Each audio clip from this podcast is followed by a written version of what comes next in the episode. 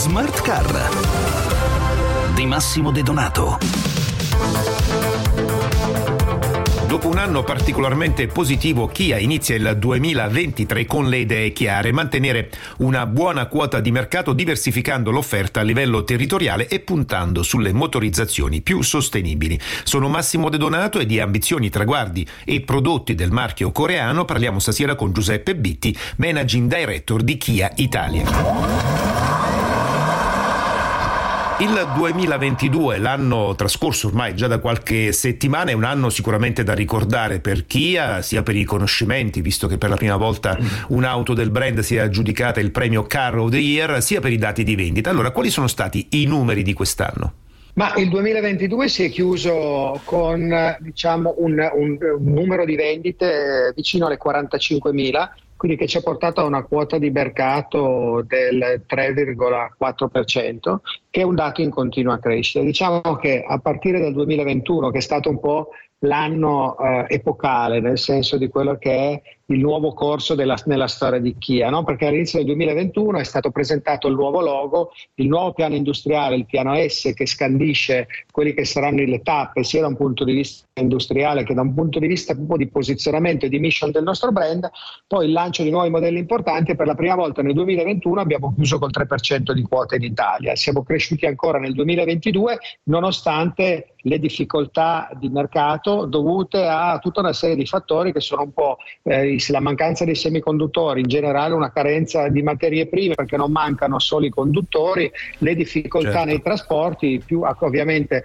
l'ultimo anno con la, con la, guerra per chi al di là di quelle che sono ovviamente tutte le considerazioni su questo tema, però di fatto da un punto di vista del, anche logistico per chi ha la produzione europea sicuramente ha creato certo, ha avuto dei problemi. problemi. Ecco, citavamo prima la EV6, la Car of the Year 2022, che riscontro sta avendo questo crossover in Italia? Ma allora ha un riscontro potenziale mo- molto buono perché sinceramente fin dal, diciamo, dal, dal lancio, dal pre-lancio, quindi dell'unveiling del, del, modello definitivo avvenuto nel 2021 c'è stato gran, un grande interesse, una grande attesa per un modello che poi ha dimostrato che manteneva tutte le promesse, diciamo, nel senso sia da un punto di vista di performance, da un punto di vista di design ovviamente, ma proprio di concetto di auto, di tecnologia, di infotainment, quindi rappresenta ha rappresentato in toto quella che è la mission del nuovo brand Kia. No? Quindi questo ha avuto un grande successo, ha creato anche da un punto di vista di vendite un numero, un portafoglio clienti, prima ancora che iniziasse la produzione,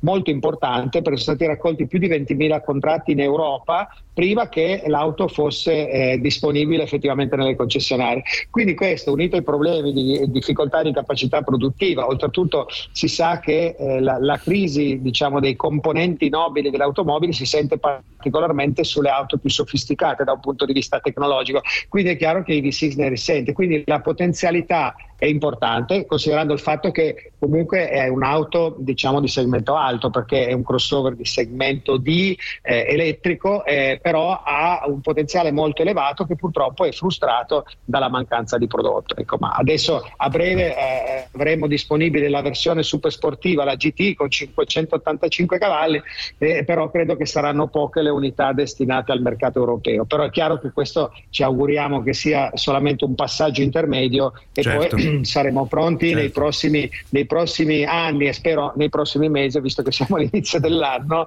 eh, di poter soddisfare in modo adeguato quella che è una domanda sempre crescente. Ecco, proprio a proposito di questo, veniamo proprio a questo 2023, ci si aspetta tutti una ripresa della produzione, un ritorno del prodotto sul mercato, tra cui ovviamente anche l'EV6, quali sono le vostre aspettative? Ma le nostre aspettative in termini di volumi è di avere la possibilità di crescere diciamo intorno a un 10% rispetto a quelle che eh, sono state diciamo, le vendite dello scorso anno. Bene, termina qui anche questo spazio dedicato al mondo dell'auto e della mobilità. Io vi ricordo che l'intervista integrale a Giuseppe Bitti, Managing Director di Kia Italia, intervista nella quale parleremo anche dei nuovi lanci di prodotto previsti per quest'anno, andrà in onda sabato prossimo all'interno di Strade e Motori, l'approfondimento settimanale di Radio 24 dedicato al mondo dell'auto e della mobilità in onda subito dopo il GR delle 22. Smart Car invece torna come al solito domani alle 20.50 circa. Un saluto e un buon viaggio da Massimo De Donato.